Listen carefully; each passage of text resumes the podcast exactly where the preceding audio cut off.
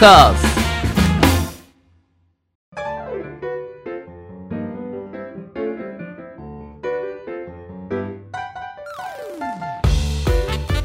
リスナーの皆様ご機嫌いかがでしょうか？e スポーツキャスターの R です。アシスタントの中村優香です。今週もどうぞよろしくお願いいたします。よろしくお願いします。ということで中村さん、はいはい。まあ、この前言っていた、えお。ー、愛知県の碧南市に。そう言ってくださってましたよね、はい。まああの収録の数日後にええ。2日後ぐらいかな、はい、だったんで、もうん、うかなりホットな状態で、はい。はい、あの碧南市ちょっと行ってきました。そうしかも R さんが、はい。あのツイッターで市役所で候補もらってきたとか、はい。やってくださったじゃんリアルタイムで、まあ、逐一そうですねリアルタイム。本当に碧南市の関係者の方から、はい。え R さんって方が来てはい。すごい嬉しかったありがとうございますって連絡いただきました。本当ですか？うん。多分 R ですとは名乗ってないんですけど、はい。普通にあの広報課かな、うん。に行って今月の広報碧南が欲しいんですけど って伺ったら、はい、ああっちにみたいな感じで言われて、うん、そこにあったのが多分5月号かな。でえっと中村さんが表紙のやつがなかったんですよそこに。そう4月号4月号。の前のやつだったんですよね。だからちゃんと、うん。えっと中村優香さんが表紙の号ありますか？って聞いて したら「あちょっと今表にないんで、はい。ちょっと見てきますね」って言って、はい。ああ売り切れてるじゃんと思ってすげえと思って待ってたら「あのありました」って言って2冊いただいて、うん。あれですよ対談のやつと表紙のやつと。いやー恥ずかしい。嬉しい。中村優香って言ってくださったんですね。もちろん。ありがとうございます。さあそんなゲーマーの流儀ですがこのゲーマーの流儀。閉まってる？ど閉まってる？閉まったはず。はいどのような番組なのか初めて聞くリスナーの皆様のためにもご説明よろしくお願いします、はい。ゲーマーの流儀とはどんな番組かと言いますと、うん。e スポーツ実況のパイオニア R さんからゲームにまつわるニュースの解説や最新情報ゲーム人生で学んだことプロゲーマーたちのすごすぎる実態などなどうん。さまざまな角度からゲームの魅力楽しさをお伝えいただきます。はい。それではゲーマーズニュースからいってみましょ早速参ります。本日のニュースはコカ・コーラ初ゲーマー向けフレーバーアメリカで発売。突拍子もない味わいとの感想です。えファイルウェブの記事によりますとザ・コカ・コーラカンパニーは5月からアメリカにてコカ・コーラ初のゲーマー向けフレーバーコカ・コーラゼロシュガーバイトを発売します。うんテックメディアアーズテクニカはピクセル味を試飲してみた感想やこれまでのコカ・コーラとゲームとの関係を振り返っています。え本製品は今年初めに期間限定で発売されたフレーバースターライトに続くものです。宇宙を感じて味わうことができると歌ったスターライトはシナモンとクリームソーダのシロップを混ぜ合わせた独特のテイストが話題を呼んでいました。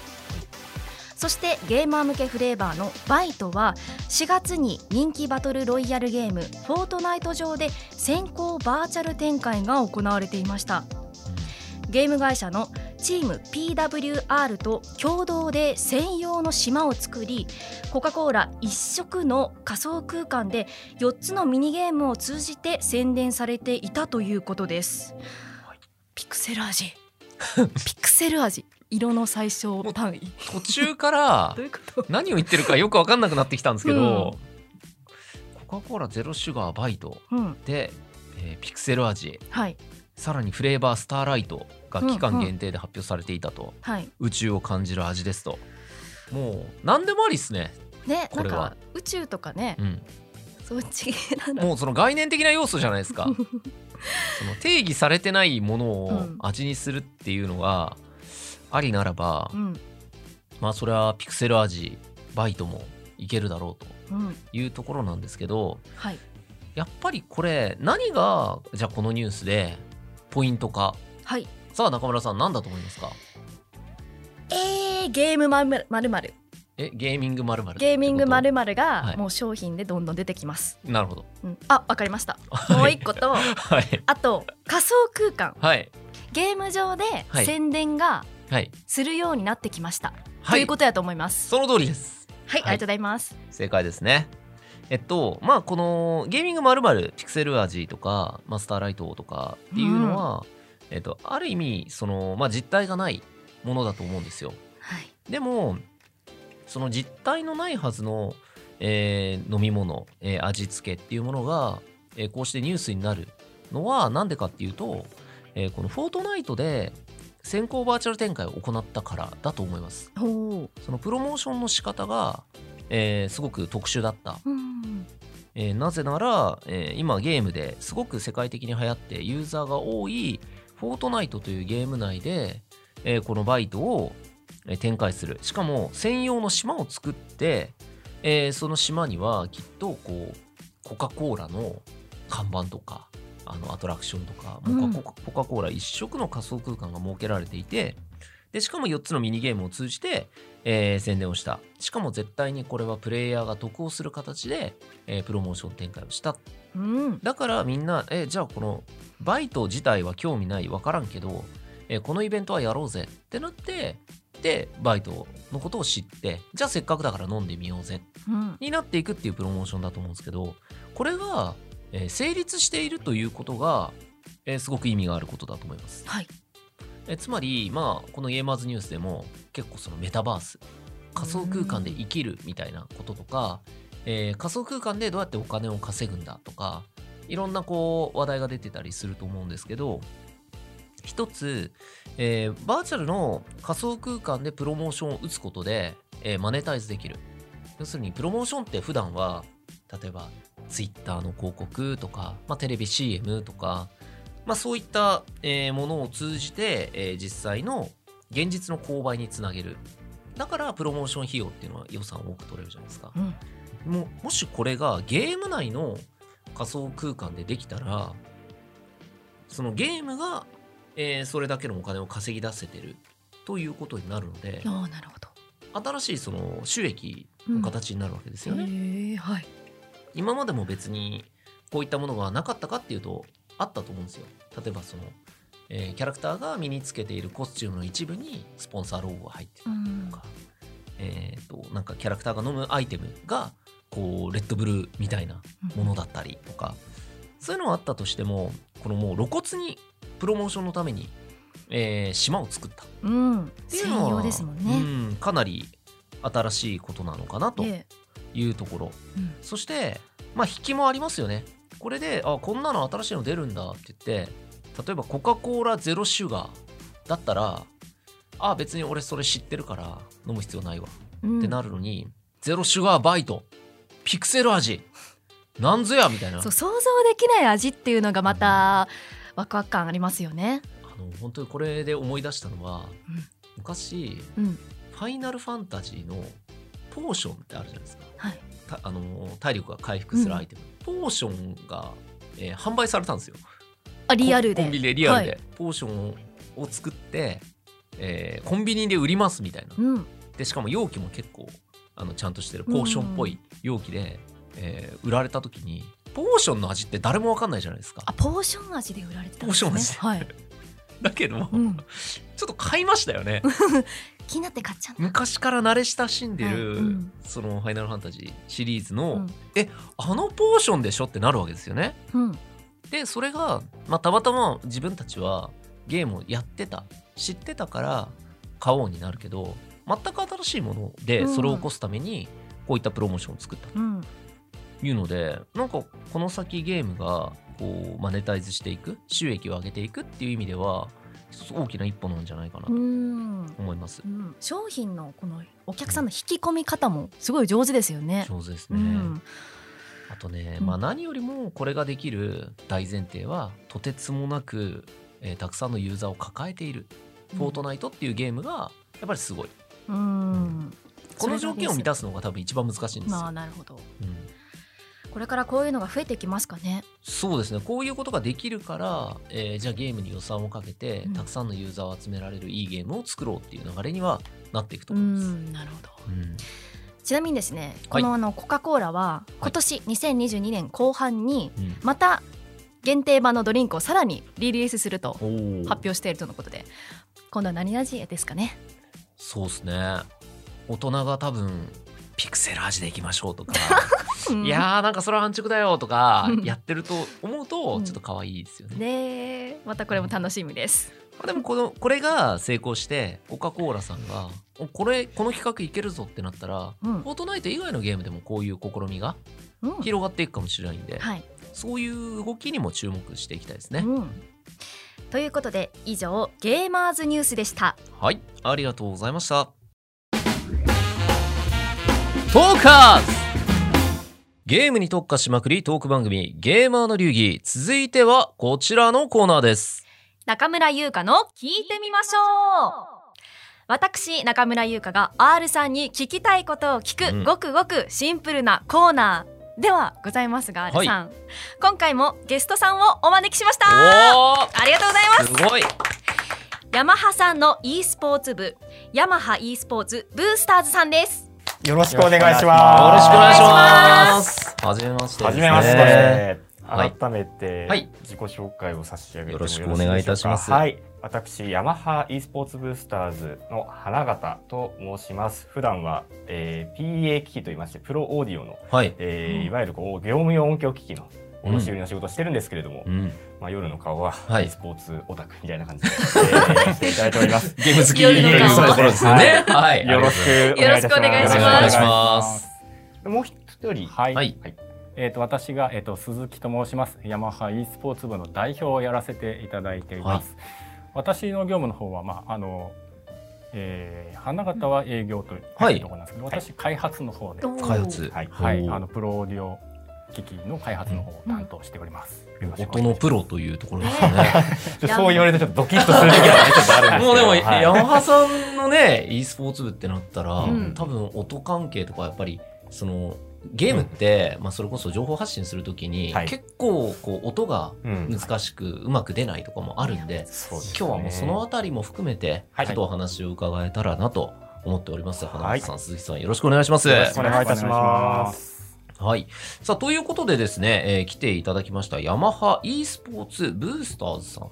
はい。今日はあの T シャツを、はい、お召しになられて、お二ありがとうござい人ます 超可愛いデザインいですよね。やありがとうございます。早速、ちょっとこれ、あの、我々部活動として、はいあの、まあ、ツイッターのアカウントですとか、うんまあ、そういったところ、えー露出も含めて、えーこういうのロゴで、うんあのいろいろ活動させていただいているというところですね。ね黒字に e スポーツブースターズそうですね。あの、ちょっと多分おそらく、あの、はいこのポッドキャスト上では画像は出てこないと思うのえで、えちょっとぜひ検索いただければなとまあ、あと思ってるんですけども。ツイッターのね、はいあの写真等ではい見ていただければと思いますけど、かなり可愛らしいデザインで。ねポップで可愛いですねそうですね。できるだけこう、なんだろうな、こう今風のこうデザインを意識して、ちょっとやっぱりどっかヤマハってお堅く思われてるようなイメージをね。伝統があるってそういうところがねいらっ。しゃるかなと思うんですけれども、ねはいまあそういったところのイメージの刷新もちょっとね踏まえて、うん。まあこういったちょっとロゴのデザインをやさせていただいたというところですね。えーこのデザインは誰がされたんですか？あこれはこれはもともとあの社内にいるデザイナーさんがすごいへえまたプロの方がいらっしゃるんですねいやもうね、ある程度のことは自社で全部できるみたいな、そこは強みですよね。そうですね。ちなみにこのヤマハ e スポーツブースターズのお名前の由来は何かあるんですか、あそうですね。どうします？鈴木さんから。そうですね。はいもともとこの、えっ、と、ヤマハ e スポーツブースターズのその、うんなんでしょう？由来、由来というか、うんき活動を始めたきっかけとも関係あるんですけれども。その社内でその e スポーツイベントを自分たちでまずやってみましょううんうんという活動がそのボトムアップ活動として始まったというのが、えっと、このクラブ活動の、えー源流でもある、うんそうですね。まあ、でそのい、まあ、e スポーツ部自体を、まあ、違います。うん。e スポーツ自体を e スポーツ自体を。えーうん。ヤマハがもっと盛り上げていこうと。うん。いうところが根っこにあってこのブースターズという名前を付けさせていただきました。あブーストしていくっていうことですね。そうですね。はいちなみにそのじゃあヤマハさんが、えー e スポーツっていうものに着目してえー盛り上げていこうっていう姿勢が出てきたのっていつぐらいだったんですか？えー、と2018年とか19年の頃ですね。やっぱりその辺がすごく多いですよね。企業さんがこうちょっとこう前のめりになるというか、はい。でもともとあのヤマハって、あはい。の皆さんのイメージでは楽器のイメージが強いと思うんですけれども、うん。えー、と我々のその製品って実は、えー楽器以外にもその音響製品としていろいろそのゲーミングの環境ではい、ご利用いただいてまして、えうん。例えば、まあ、あの個人環境とプロ用のはい。業務用の環境と、まあはい。2つ大きく分かれるんですけども、個人向けにはそのホームシアターですとか、うん。まあ、配信用の機材ですとか、うん。そういったものにご利用いただいていたり、えー業務用ではライブイベントとかですね、はいはい大きなそのイベント会場でデジタルミキサーみたいなうん。機材を使っていただいていると。いう背景がありまして、まあ、そういった機材がまあゲームの環境でも使われていると、まあ、自分たちでもまずは e スポーツイベントを自分たちの製品を使ってやってみて勉強しましょうっていうんじゃないんですけど。まあでもフィードバックを自らできるっていうことですもん今後の製ね品開発に役立てていこうというところが活動のきっかけですね。ちなみに僕もあの山川さんの AG0306 っていうミキサーですよねあれ。はい。そうですね。を、はい。あの配信で使わせていただいてまして。ありがとうございます。ありがとうござい。ます。やっぱその配信ゲーム配信って今かなり多くの方がされてると思うんですけど、その音回りっていうのがやっぱりすごく難しい、そこに悩んでる人がいて、あの今ね配信ソフトとかでパソコン一つで結構配信できるようにはなってきたんですけど、うん結局、えーゲームの音とマイクの音と、さらに後ろで流してるバックミュージックの音をこううまく調整するとかになるとやっぱり一回ミキサーに入れて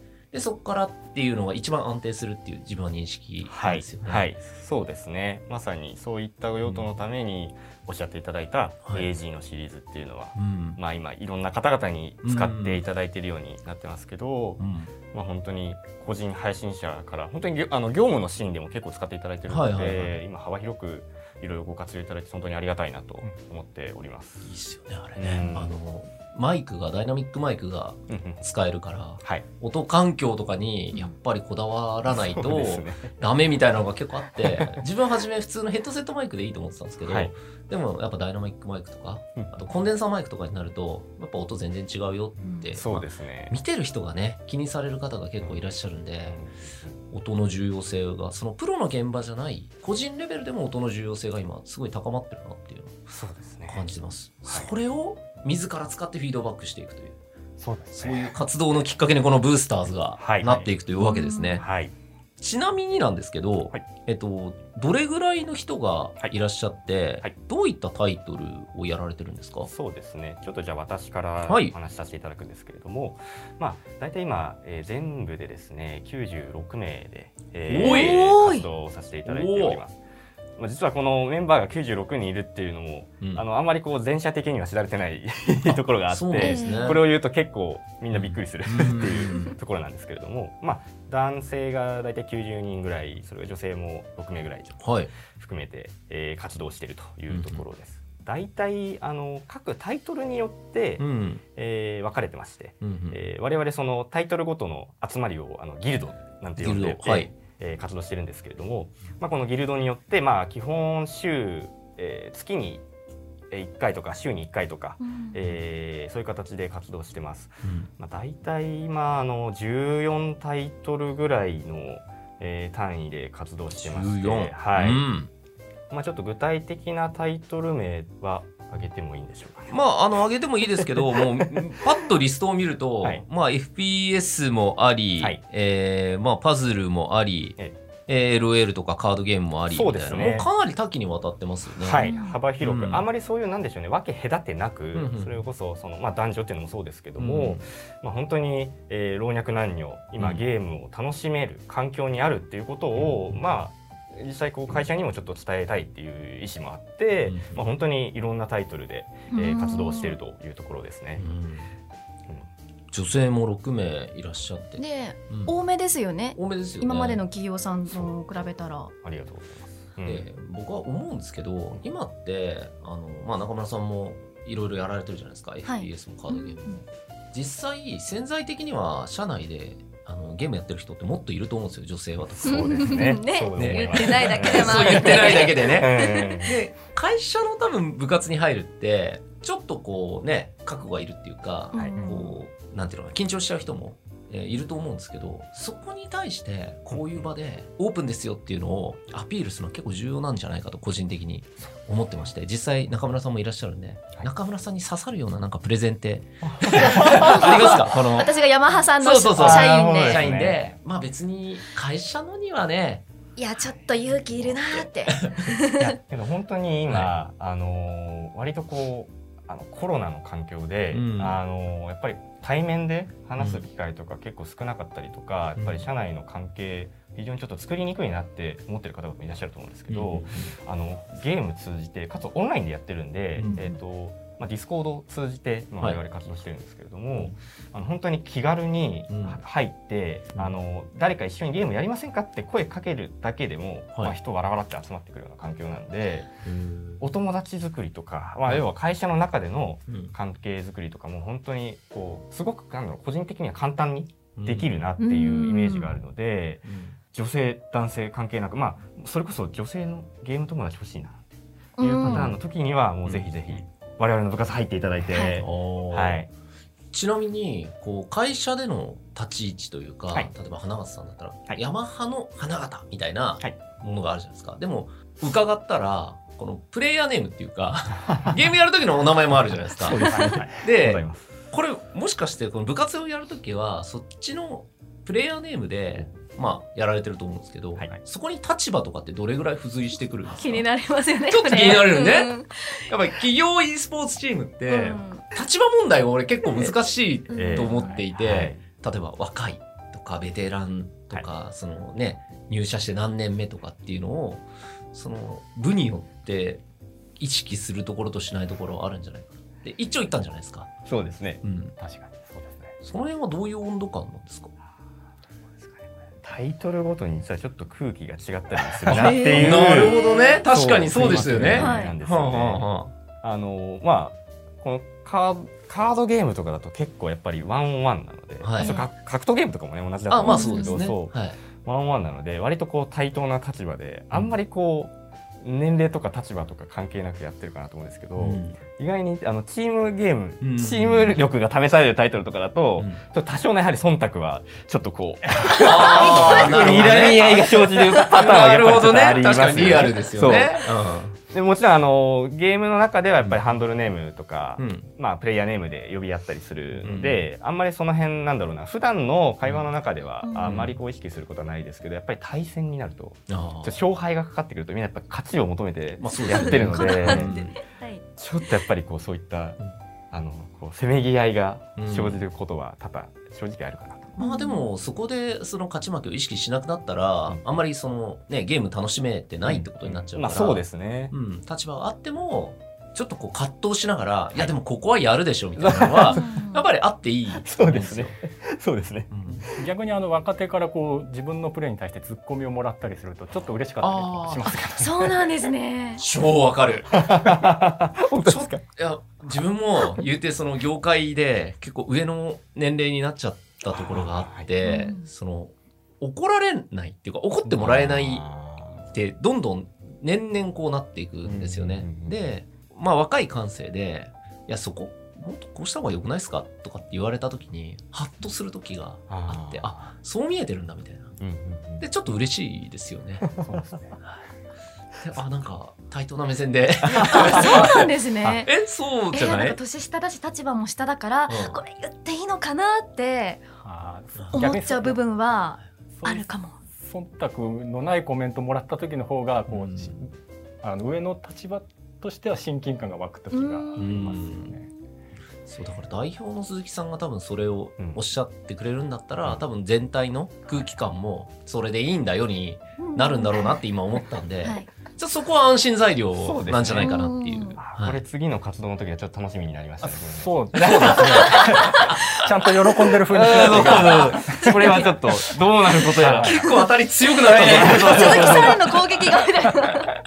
大変なことになっちゃうかもしれない楽しみにしてます。でもいいねあの空気ですよね。そうですね、うんだし、まあ、そういう局地的に対等な目線で、えーやり取りができるだけで、まあ、会社の仕事いざ仕事のターンになった時にもその経験が生きると思うんですよね。そうですね。か仕事でもあんま言えなかったけどあでも鈴木さんだったら多分これぐらい言っても聞いてくれるかなとか、うんうんまあその別の方でもその距離感っていうのは測りやすくなるじゃないですか、うんそこは結構やっぱ仕事にフィードバックされるところってあるのかなって思うんですけどいかがですか？今オンラインの活動なので、はい。あの会社の中でも直接会ったことのある人ってそんなに多くはない状況なんですけどはそれがもう初めて会った時に、うん。やっぱりゲームをネタに話しやすいというか、まあそうですよね。初めの仕事を一緒にしやすいっていううんところは実際に起きてますね。うん。なんであの年長者とか若手とかそういうあのなんでしょう。うん。まあ立場とか あのかん難しい関係値とかってなん。か大人になってやっぱ思うのは立場が意識したくなくても付きまとっちゃうじゃないですか。そこを取っ払えるのが共通のコミュニケーションツールだと思うんですよ。だからそれになり得てるってことますね。ですかね今まさにそうですね。本当に私も立場的には営業やってて、うんうん普段開発の人とあのコミュニケーションする機会って結構乏しい確かに。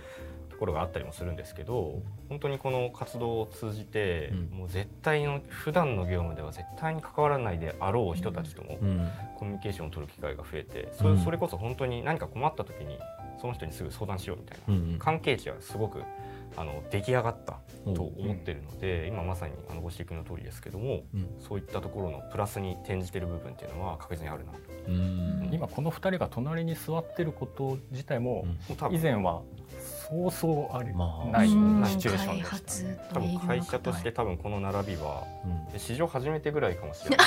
えーまあ大きなね会社っていうところもあって実際にねあのお会いする社員の方って限られてくるじゃないですかおそらく、そうですね。そういう意味でもあのなんていうの他の人と差がつくというか、うんまあ、仕事弁でもねこういう分け隔てないコミュニティっていいかなと思うんですよね。おっしゃる通りだと思います。が。うん。うん。でやっぱとなってくるとえじゃあ入った方がいいじゃんってなる。けど実際の活動どういう活動してるのはい。例えば大会に出るってなった時にうん。どれぐらい勝ちに行くのとかユニフォームとか作ってんの？いや T シャツ作ってる時点で 結構ね。結構楽しんでると思うんですけど。はいそうですどういう風な感じで、えー展開してるのっていうところはちょっと気になるところで。そうですね。いかがですか？はい、あの先ほどもちょっと申し上げたんですけども、やっぱりまずは自分たちで大会をやろうっていうところで、まあ実は社内大会をまあえー、と2回ほどちょっと開いております。うーで、うん。まあ、今まさにその外部の大会もうん。参加し始めているところでして、まあ企業対抗戦とかも結構そうですね、はい、企業対抗戦、あのまあ、例えばですけど、うん。まあ、アフターシックスリーグさんとか、うん。まあ、それこそあの突破さんとかの、うん。えー企画に、えー参加させていただいたりですとか、うん。まあ、今後もそういったこう企業対抗戦どうも広がっていきそうだなという雰囲気があるので、まあ、そういったところには積極的に、えーまあ、勝ちに行ってと言いますか。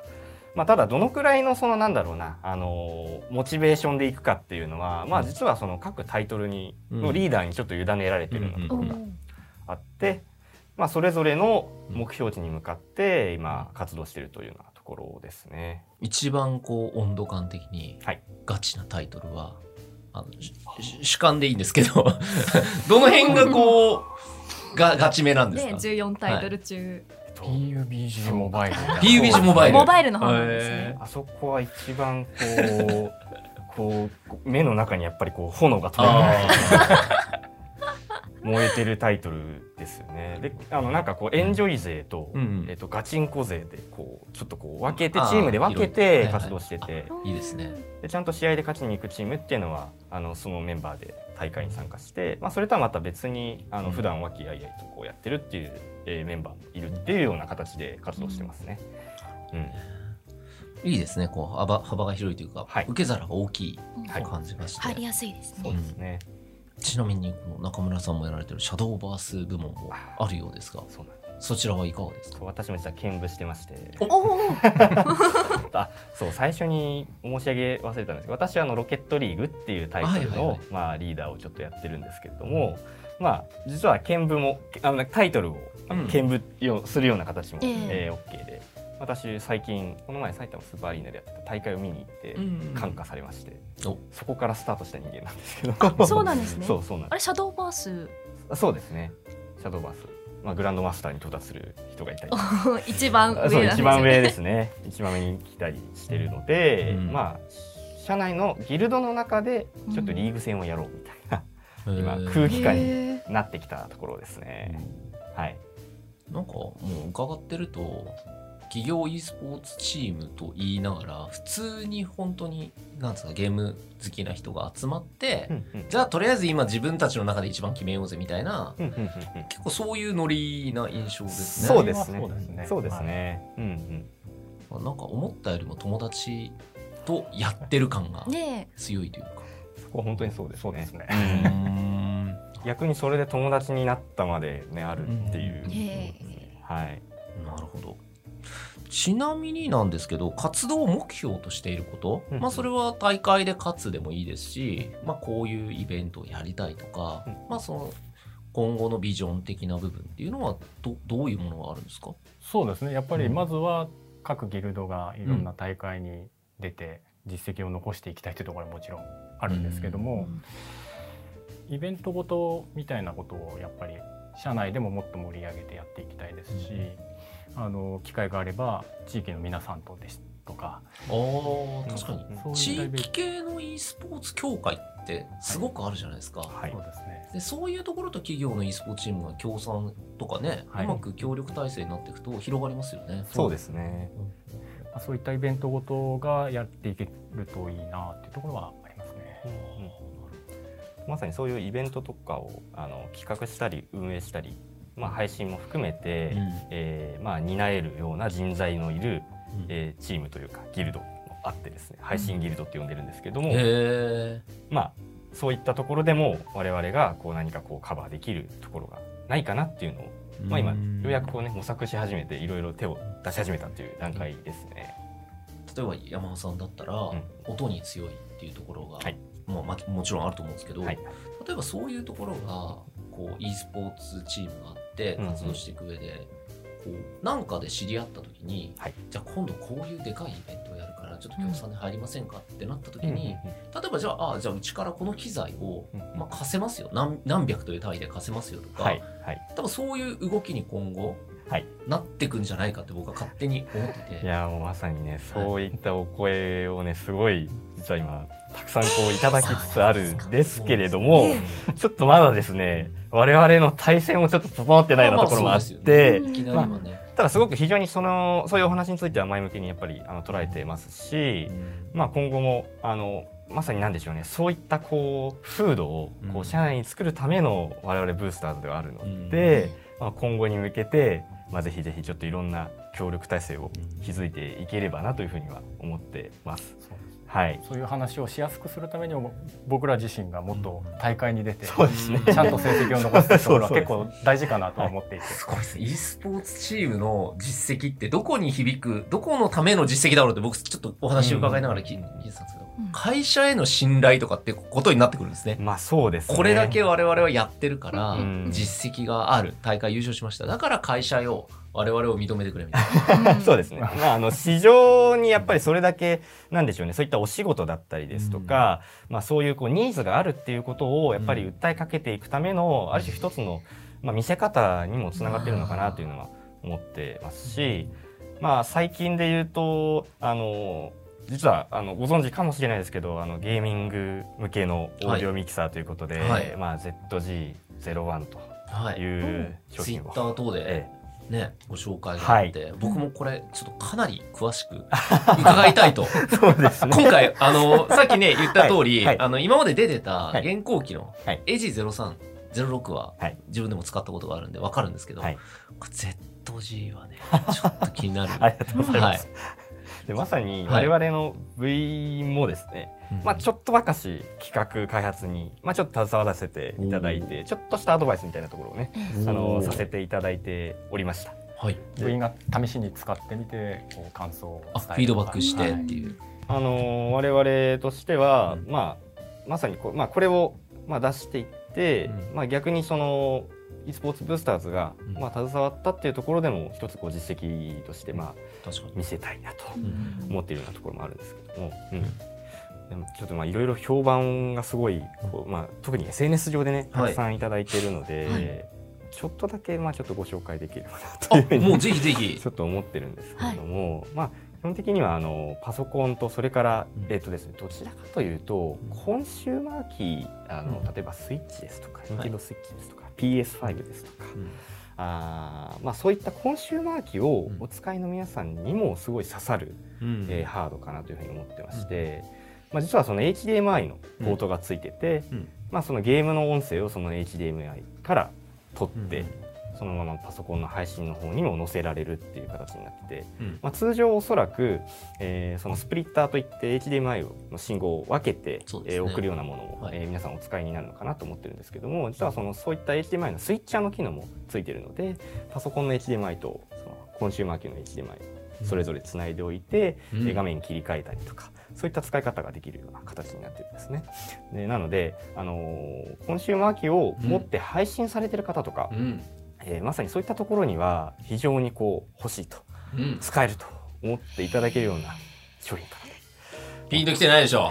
ピンときてないんですけど、はただあのすごそあのより簡単にというか、うん。手軽にっていうのが本当機械音痴なんで、そあもそもりがたいな。HDMI ってその映像と音が一緒に入ってるんですよね。そうですねはい。なんで、えーうん。とすごいこうなんだろうその一本でうん。音も映像もみたいなうん。すごいいいケーブルなんだけど、うん。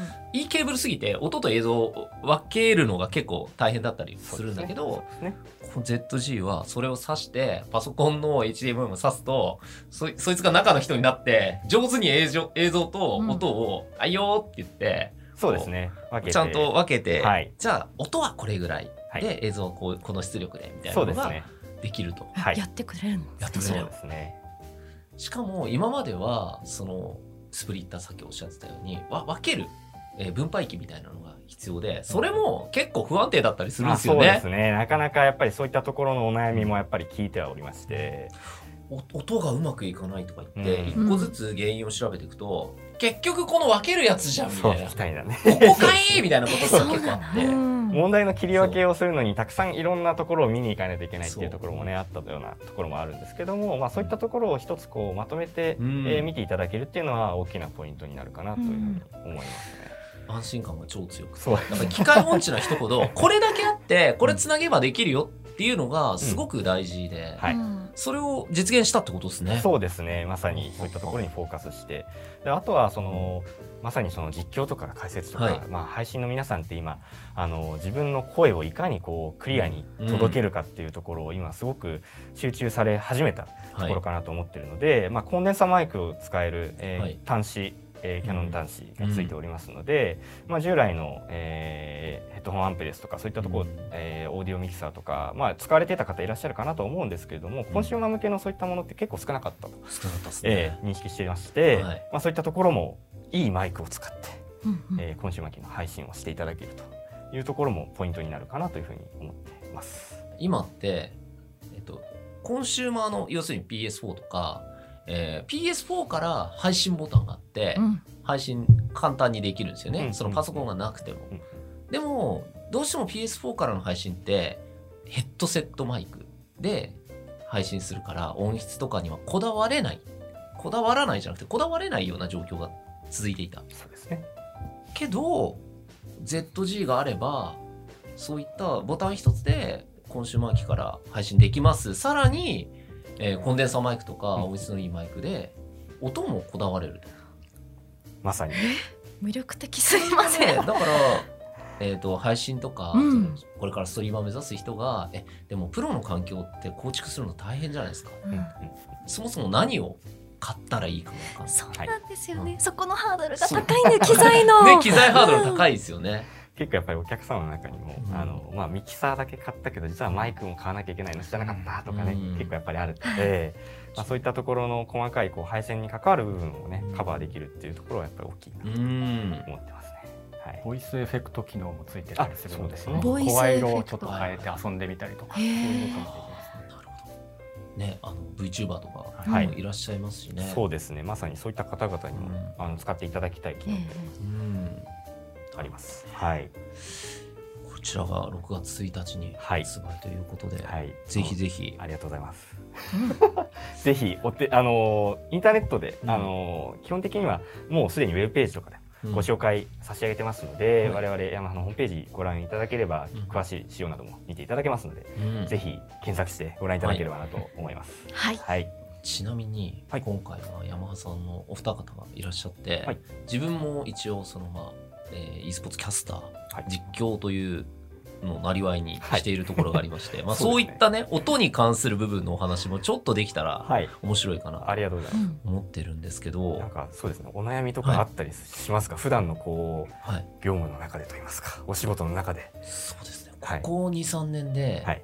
あのめちゃめちゃ環境が良くなったっていうはい、感覚があるんですよ。うん。本当に10年前とかあのみんな手弁当でやってたんで 音の部分って一番最後だったんですよねね。その気を使うのは。だかはい、ら僕ってすごい叫んだりもする実況者なんで、はい。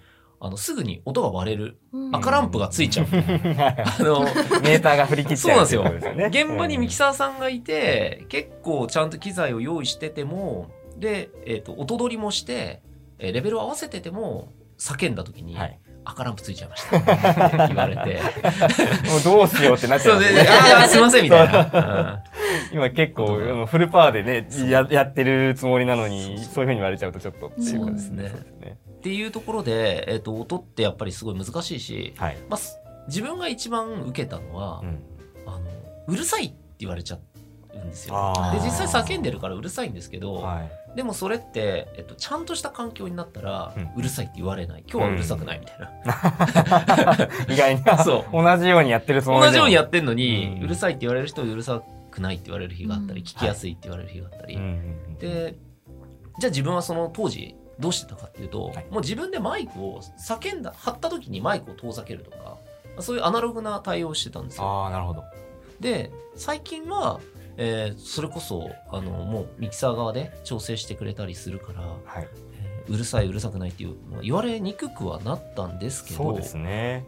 そういった機能もでもうすでに入っているものがね、うん。世に出回り始めておりますので、うん。うん。カバーできるところもあると思いますね。うん。でもそれが今その本当にいい現場。要するに、えーとまあ、まあ言葉選ばずに言うとお金がかかってる現場だとそれは実現されてるんですよ。ただ今って e スポーツを個人主催でやったりとか、はい。えっ、となんだろうな地域単位でやってる、えー外のオフの大会とかイベントって、結局まだまだその10年前と同じような手弁当ではい。やってるところも多いと思うんですよね。そうですね。うん。なんかそういうところに対して、うんうん。その手軽で、はい。えー使いやすい、えー音響機器はいっていうのがあるといいなってそうです思ねって。たんですようね。ん。やっぱりそういったご意見、まあ、実は結構あの地方の方からもいただいたりとかもしてまして、まあ、ただやっぱりそのどういったタイトルをそこでやるかとか、うん。どういったイベントをやるかっていうのにもやっぱりちょっとご提案の内容って実は変わってきたりも、うん。あのするもんですから、もしですねこの番組聞いてらっしゃる方の中でそういったところを作りたいとかいう話があればぜひちょっと私の方まで ご相談をちょっといただきたいなというそれはところももうあれですか、ツイッターの e スポーツブースターのそうです。あの、DM の方にちょっといただいても大丈夫ですし。ツイッターフォローして、はい。はい。DM でご相談。はい。確かにでもこうやって中の人がうん実際にゲームをやられてて相談に乗って乗りますよって言ってくれたらうん心強いですよね。そうですね。うんまさに。まあ、ただ具体的にあの、そういう専門の部署が我々もあるわけじゃないので、まあ、まずはちょっとご相談レベルからスタートになるとは思うんですけれども、ううん。あの、基本的には、あの、一応今のところ多分、私がフロントになってるので、いろんなお話をちょっと皆さんからいただければと思いますし、うん今、ハルさんからおっしゃっていただいた、いそういうハードウェアははい、ちょっとぜひちょっと社内で検討させていただければなと。ですね、はい。多分困ってる人たちって結構そのそれこそ手弁当でやってるところははい。たくさんね今ある。なんかまあ広がった市場が広がったから、はい。もう上から下までやっぱりあるっていういい状況だと思うんですけど、うんうんうんうん。その音回りって分かんないっていう人がねやっぱ多いんで皆さん結構映像の方はね気を使っていろいろこうやられる。そうですね。まあ今までは結構そういうシーンが多かったのかなという印象なんですけど、だんだんやっぱり音の問題音の需要が高まってきたので、まあ、そういったところにアピールしていければなと思いますし、まあ、AG のシリーズ ZG の、えー、01もう合わせてちょっと使っていただければ。と。とりあえずでも ZG の性能を聞く限りは、はい。オフイベントでも ZG でかませてみて、はい。で環境を見てはい、で調整するなり、はい。まあ、ご相談するなりっていう感じで良さそうですよね。そうですね。まさに使っていただけいただきやすいうん。ものだと思います。はい、ぜひよろしくお願いいたします。はい、ゲーマーの流儀で何かイベントがねもし行われるようなことがあったら、一方ご相談させていただいて、もうぜひぜひお泊まりはよろしくお願いします山葉さんにお願いします。願いしたいですね。ありがとうございます。頼もしいですね。はい、頼もしい。ということで、えー、ヤマハ e スポーツブースターズさんでした。ありがとうございました。ありがとうございましたた。以上、中村優香の聞いてみましょうでした。ドカンス